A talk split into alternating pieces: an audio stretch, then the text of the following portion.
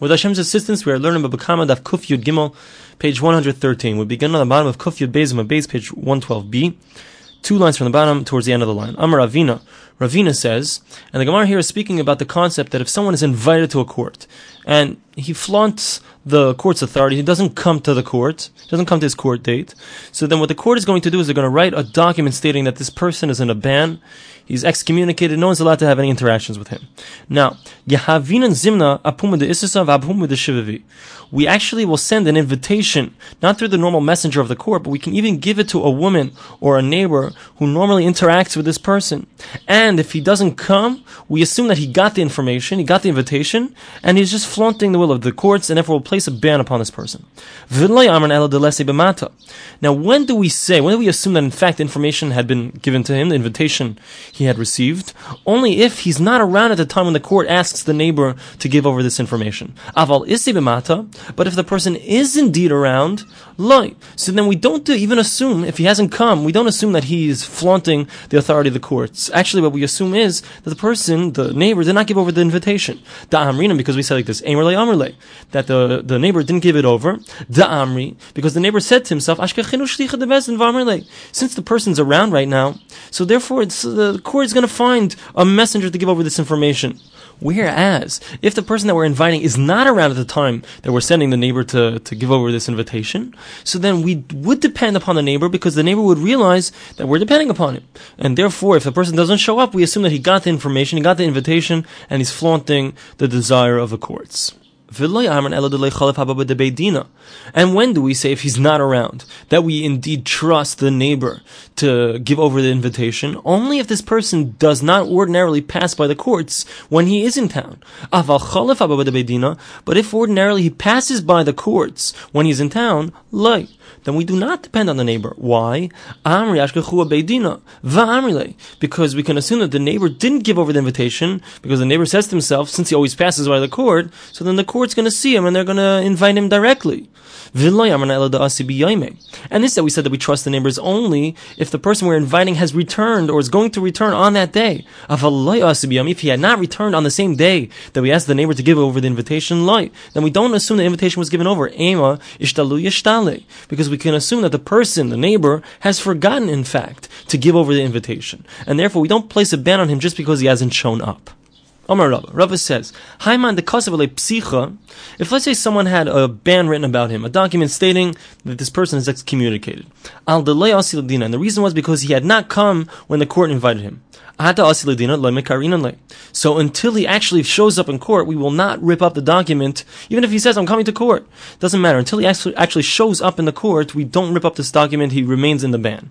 Al if let's say the reason that the, the court had written this document is because he wasn't listening to the court's verdict, so adetayis lemekarinanle. So Rav says that until he actually listens, he fulfills whatever the verdict was. If let's say the, the court decided that it's to give money to someone else, and he's not listening, so they'll write a document stating that this person is in, in an excommunication because he's not listening to the ban. So we won't rip up that document until he fulfills what he's supposed to fulfill. And the Gemara says, Valahi, that the second part of the statement of Rav is actually not true. Kaven the Amartaisana Karinanli that in fact, as soon as a person says, in a case where we wrote this document because he wasn't listening to the court, as soon as he says, I'm going to listen to the court, let's say, to get over $100 to the person that he owes it to, so we will immediately rip up this document. And Rashi explains that the difference is that in this case, where he says he's going to listen, he's going to do what the court said, so we assume that the reason that he hasn't done it yet is because he doesn't have the money right now, but he's definitely going to get involved in trying to get the money in order to pay back the person that he's supposed to pay. But in the case where he hasn't yet shown up in court, there is absolutely no reason why he shouldn't show up in court. So if he says, I'm going to go to court, that's not enough for us to rip up the document stating that he's in excommunication. So until he actually shows up in court, he hasn't shown, he hasn't proven that in fact he means to show up in court. So when he shows up in court, then we'll rip up the document. But in regards to a case where, where he owes money, as soon as he said that I'm going to do what the court says, we trust him and we assume the fact that he hasn't done it right away is just because he doesn't have the money right now, but he's definitely going to get involved in trying to get the money. Amar Rav Chizr. Rav Chizr says, Kaivin zman sheni v'chamishi v'sheni. we set a time Monday, Thursday, Monday. Zimna v'zimna basar zimna. Invitation after invitation after invitation. What does this mean? So Rashi explains that we invite a person to the court on Monday. If they don't show up, we invite them again for Thursday. If they don't show up on Thursday, we invite them again for the following Monday. And after that Monday, on Tuesday, so we write a document stating that they haven't listened to the court's invitation, and therefore the person is placed in an excommunication and a ban. So, and the reason is you wait the entire Monday. The person has the entire Monday to, to come that final Monday. Ravasi iklabi Rav Kahana. Now, Ravasi, actually they changed the gears to be Ravashi. So Ravashi, he comes to visit the house of Rav Kahana. Chaza ahi isisa the azman al b'panya. He saw that there was a certain woman that was invited to court in the afternoon. for the following morning. Already they were writing this document of excommunication about her. So Amar Lay. So Rav Ashi says to Rav Kahana, Lay Savar Lamar Amar Rav. Don't you hold what Rav Chizda said? Man. Person gets Monday, Thursday, Monday before the before they write documents of excommunication. Amr Leiser of Kahana responds and says, no, Hani Miligavra. That's specifically talking about a man, Da'anis, because he's, he, it's not, it's out of his control. He may not have heard this invitation. Because he's not in the, in the, in the town.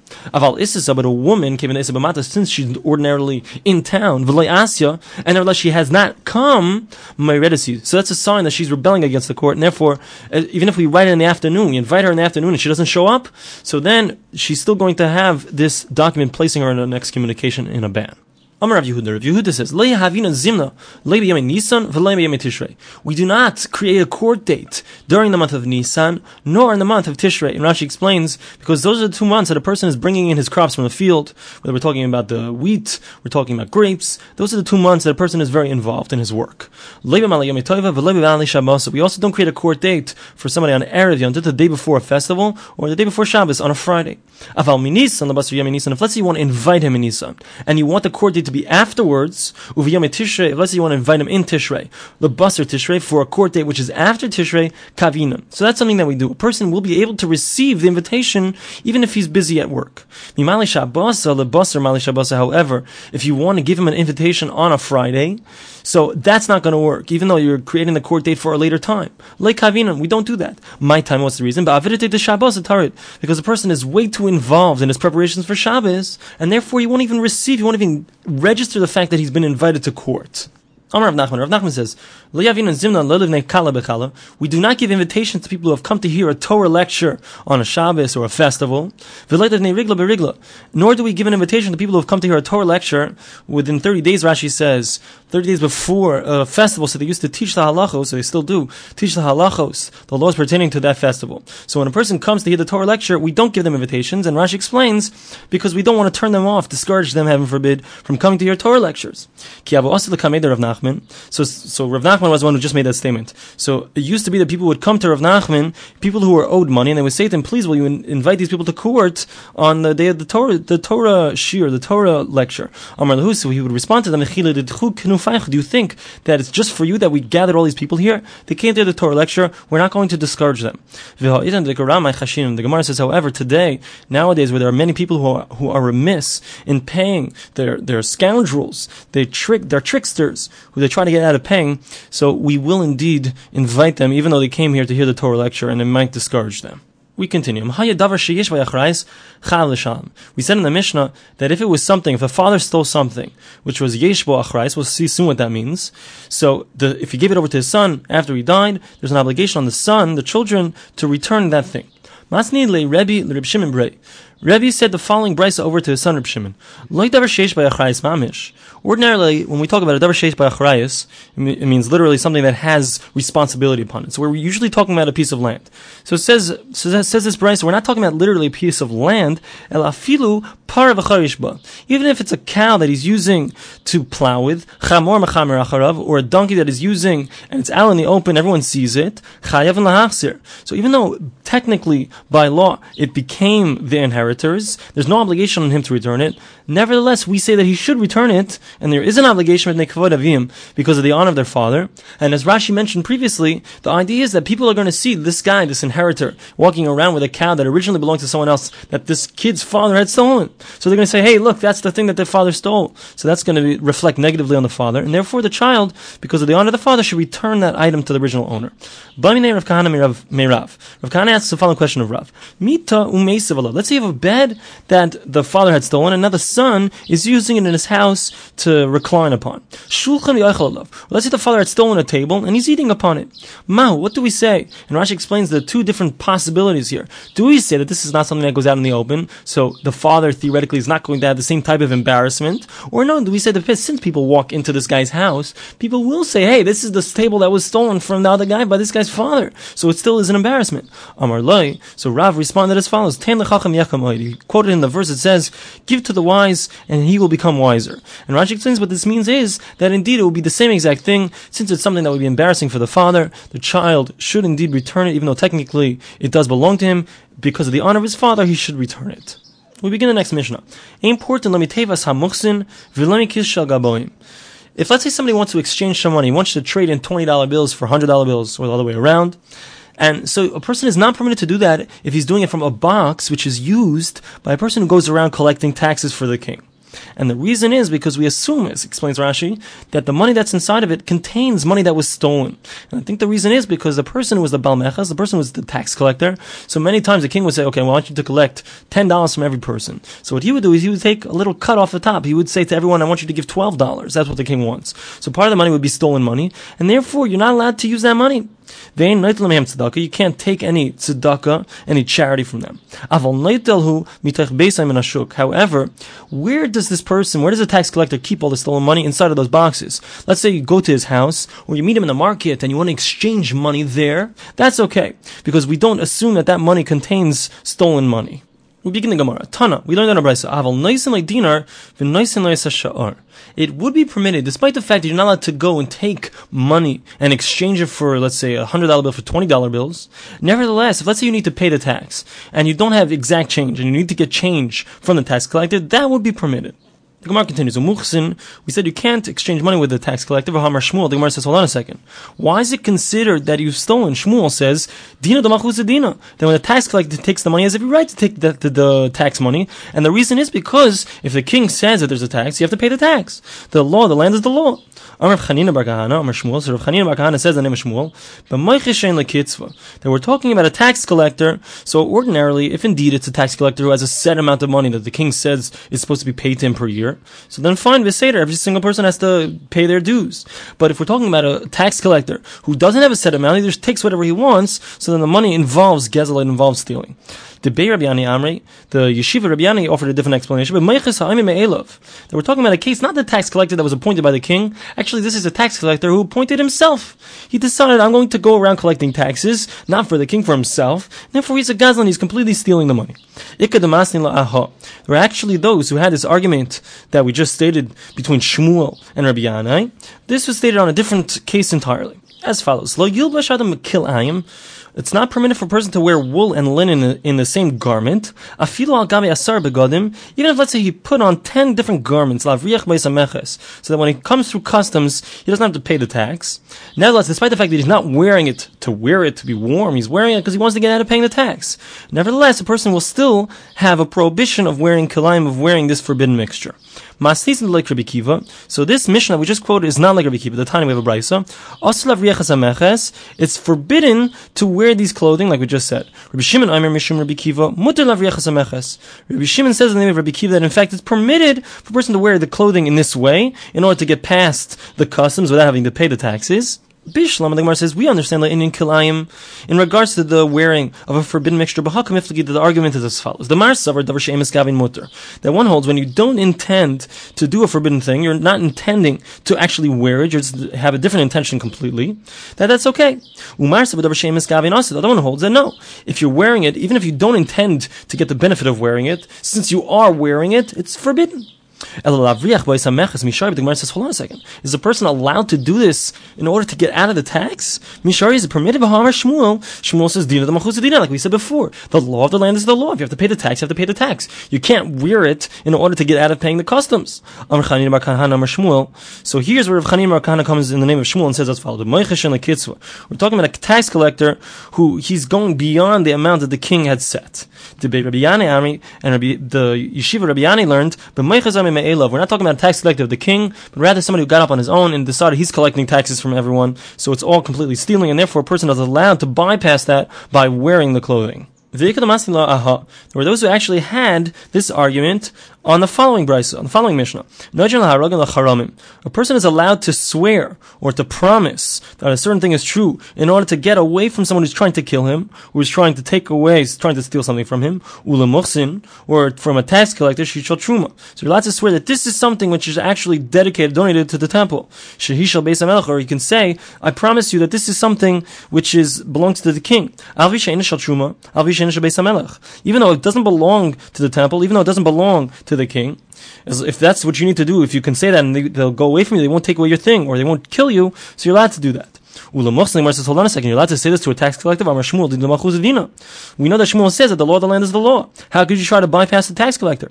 Amri Chanir Bar Kahana, Amri Shmuel, so Chanir Bar Kahana says of Shmuel, but We're talking about a tax collector who he doesn't have a set amount, and therefore he's taking extra stuff, like we said previously. The Bey Rabbi Amri, Amri, they sit in the yeshiva of, of Rabbi Yani, but Moiches Ayin Me'elov. We're talking about a tax collector who got up on his own, he's not appointed by the king.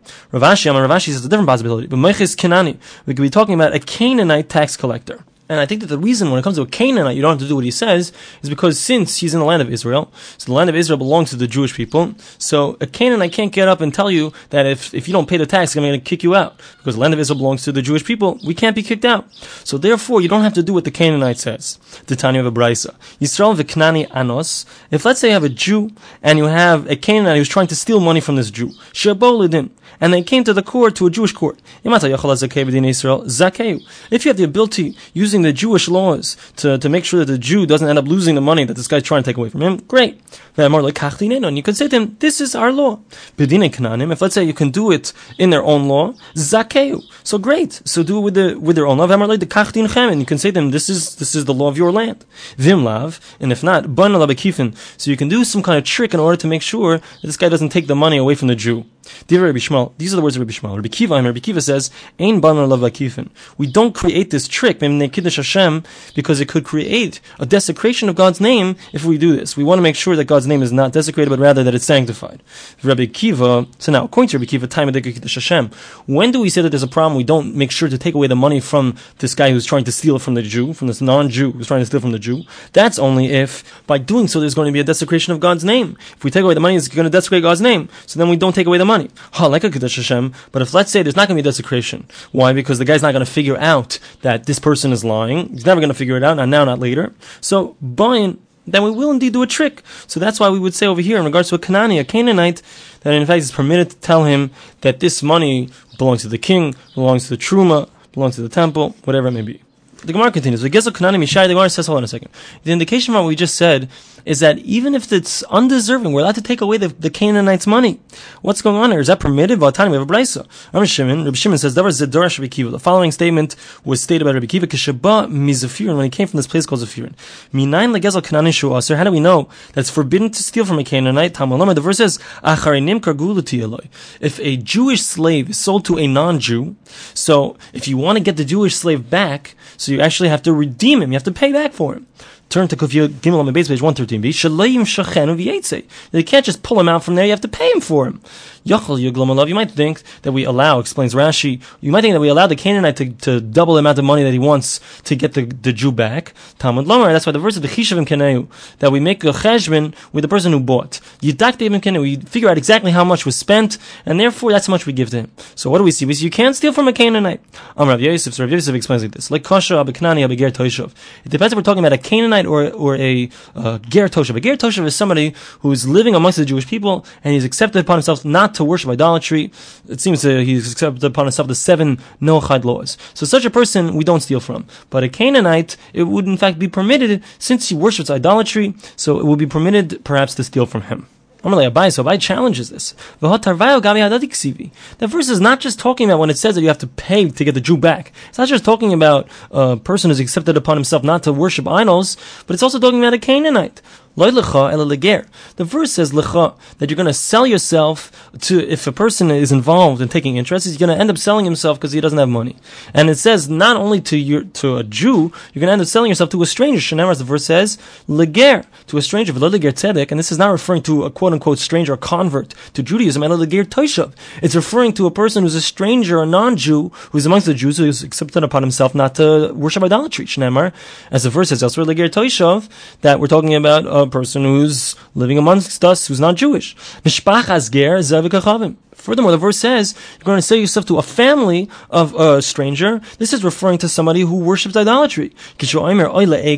When it says, or you'll sell yourself to something which is uprooted, this is referring to somebody who's selling himself to the actual idolatry itself. So what do we see? We see even if a person is an idolater, you still have to pay to get the Jew back. So you see, you can't just take away the Jew from this non-Jew. You see that the money of a Canaanite, you can't just steal.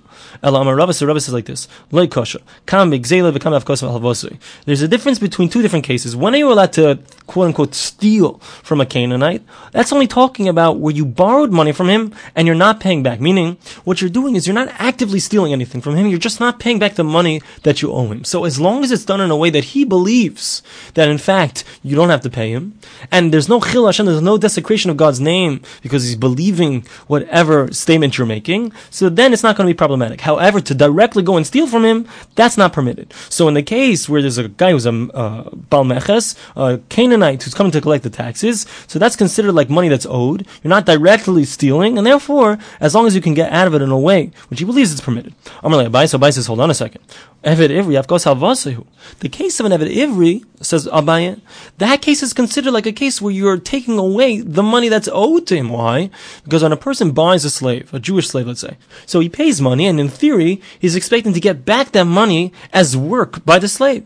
And nevertheless, in that case, which is considered like paying back a loan, we see that you have to pay for the slave. So what are you telling me, Rava, that if it's a halva, if it's money that you owe the person, you owe the Canaanite, you're allowed to get out of that? We see from the case of the verses that are talking about a Jewish slave that that's not true. So the Gemara answers, Rav Tameh.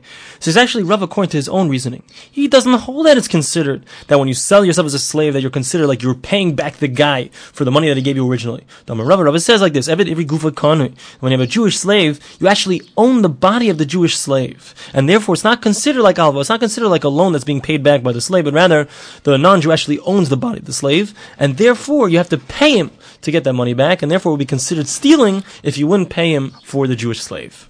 Amar Rabbi Bar Gidl, Amar Shimon Chasida. Rabbi Bar Gidl said the name of Rabbi Shimon Chasida as follows: Gezel Knani Aser. Stealing the stolen object of a Canaanite is forbidden. You're not allowed to have any benefit from that. You can't take Avidasim Muteres. But if he lost an object, it's permitted to have benefit from it. Gizele Aser. So how do we know this? That if that is not permitted to steal from a Canaanite. The Amar Rav Huna, because Rav Huna says like this. How do we know that something that's stolen from a Canaanite you're not allowed to get any benefit? Shneimar, the verse says, V'chata es kol The verse says, you shall consume all of the nations, Hashem that Hashem your God gives over to you. Only when you're allowed to consume them, so to speak. When can you take their stuff? Only when they're given over into your hands. At the time when the Jewish people came in conquest of the land of Israel, many, many years ago. So that was permitted. But you can't take their stuff when they're not given over to you. So how do we know that the lost object is indeed permitted? The Amar of Chama Bar Guria Marav, because Rav Chama Bar Guria said in the name of Rav, How do we know that the lost object of a Canaanite is permitted? Shenemar, the verse says, For any lost object of your brother, you have to return it. You have to return it to your brother. You have to but you don't have to return it to a Canaanite. And the Messiah Shas explains that the reason is because in Canaanite law, so an object that's lost, that was their destiny. So we don't have to be more from, we don't have to be more religious than the Canaanites, since they believe that a lost object you don't have to return, so we also do not return them to them. The Gemara says, maybe when the verse says that you have to return your brother's object and not a Canaanite, maybe that just means that you don't have to pick it up and return it. You don't have to go looking for the guy. But maybe if it got into your hands, you would indeed have an obligation to return it. Ravina, Ravina says no.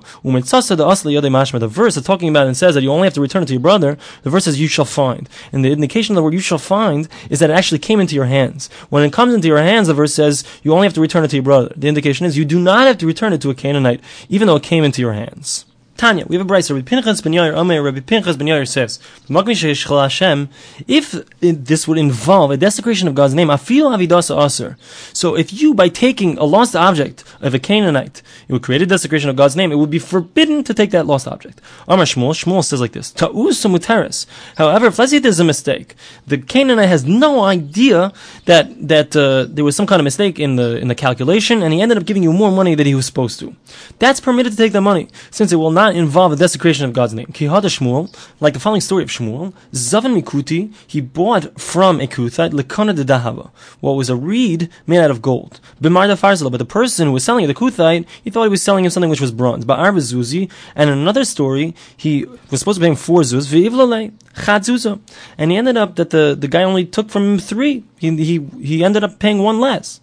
So you see over here that it's permitted to do this as long as the person is not gonna it's not gonna realize it's not gonna create a desecration of God's name. Rav Kahana zavan mikuti meya ve'esem chavita b'meya.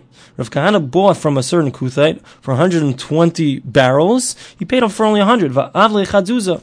Again, another story. He gave him a little bit less, and the guy didn't realize. Amar lay. So he says to him, Chazid Allah. See that I'm depending on you. So there are two different versions of who's talking to who, and he says, uh, You see, I'm depending on you.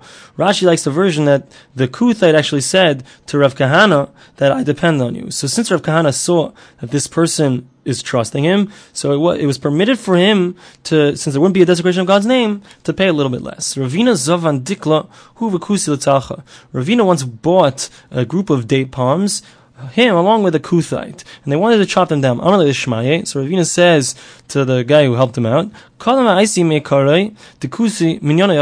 Let's go first before the Kuthite gets there, because the Kuthite, he knows the number, he knows how many, he's going to watch how many things that we chop down. But he's not looking which ones are larger and which ones are smaller. And since he doesn't care about that, so it's okay for us to take the larger ones. Ravashi have a but one time Ravashi was walking along on the path, So he saw branches of grapes in a, an orchard, and he saw that there were clusters of grapes there. So he says to his helper, Zil chazi Nenu Aisi. Id Yisrael Nenu Lo He said to him, Go see if they belong to Kuthites. If so, bring me some. If they belong to a Jew, don't bring me any.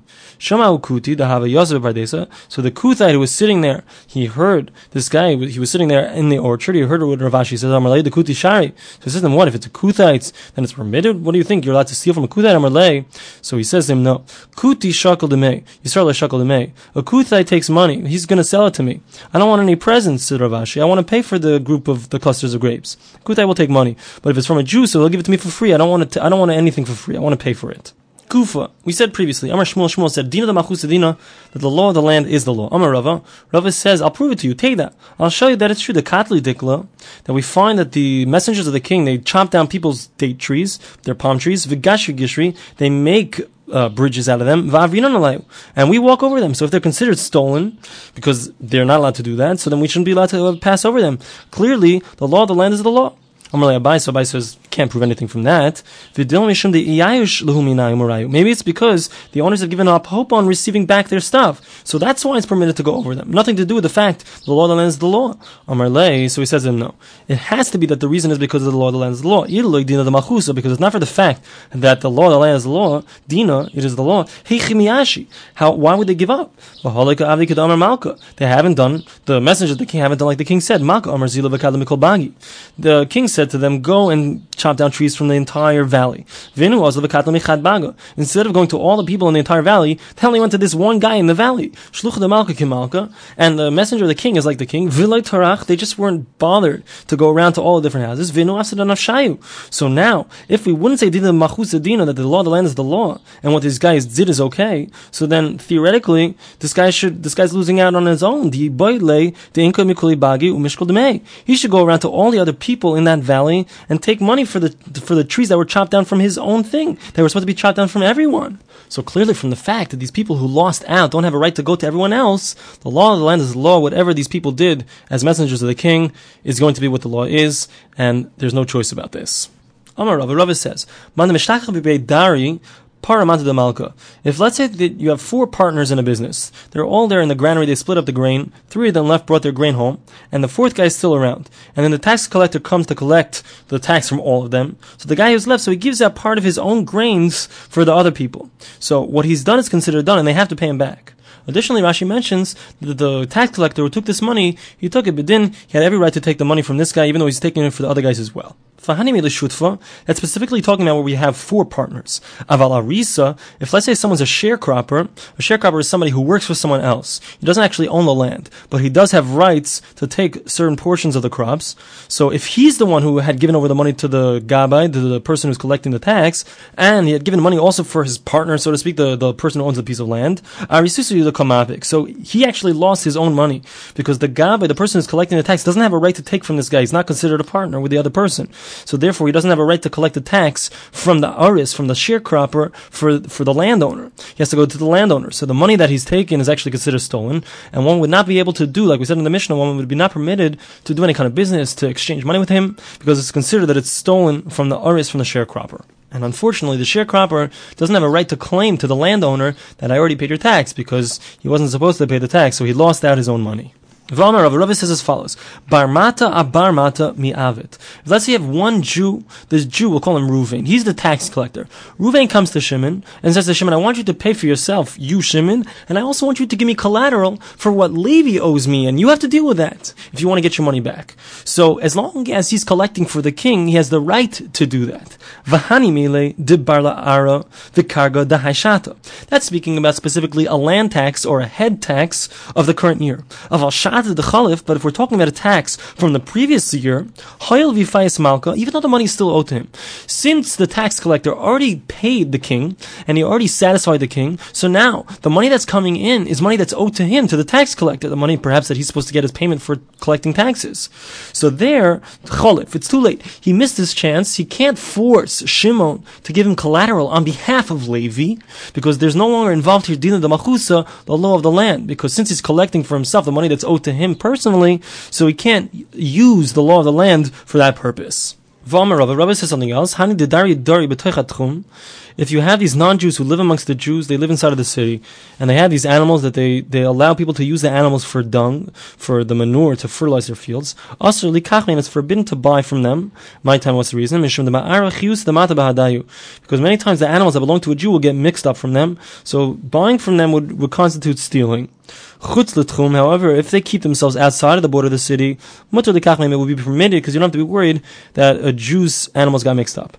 Amar Ravina, Ravina says, if the owners of, the, if let's say there was a Jew from inside of the city was running after them saying that that's my animal amongst those animals. Even if they're hanging out outside of the borders, it would also be forbidden. Machar is Rav Vitem Rav Huna. Rava and those there are those who say it was Rav made the following announcement: The Salkin Laela, those who go up to Israel, Udanachna Latata, those who come down to Babylonia, Hi Bar Yisrael.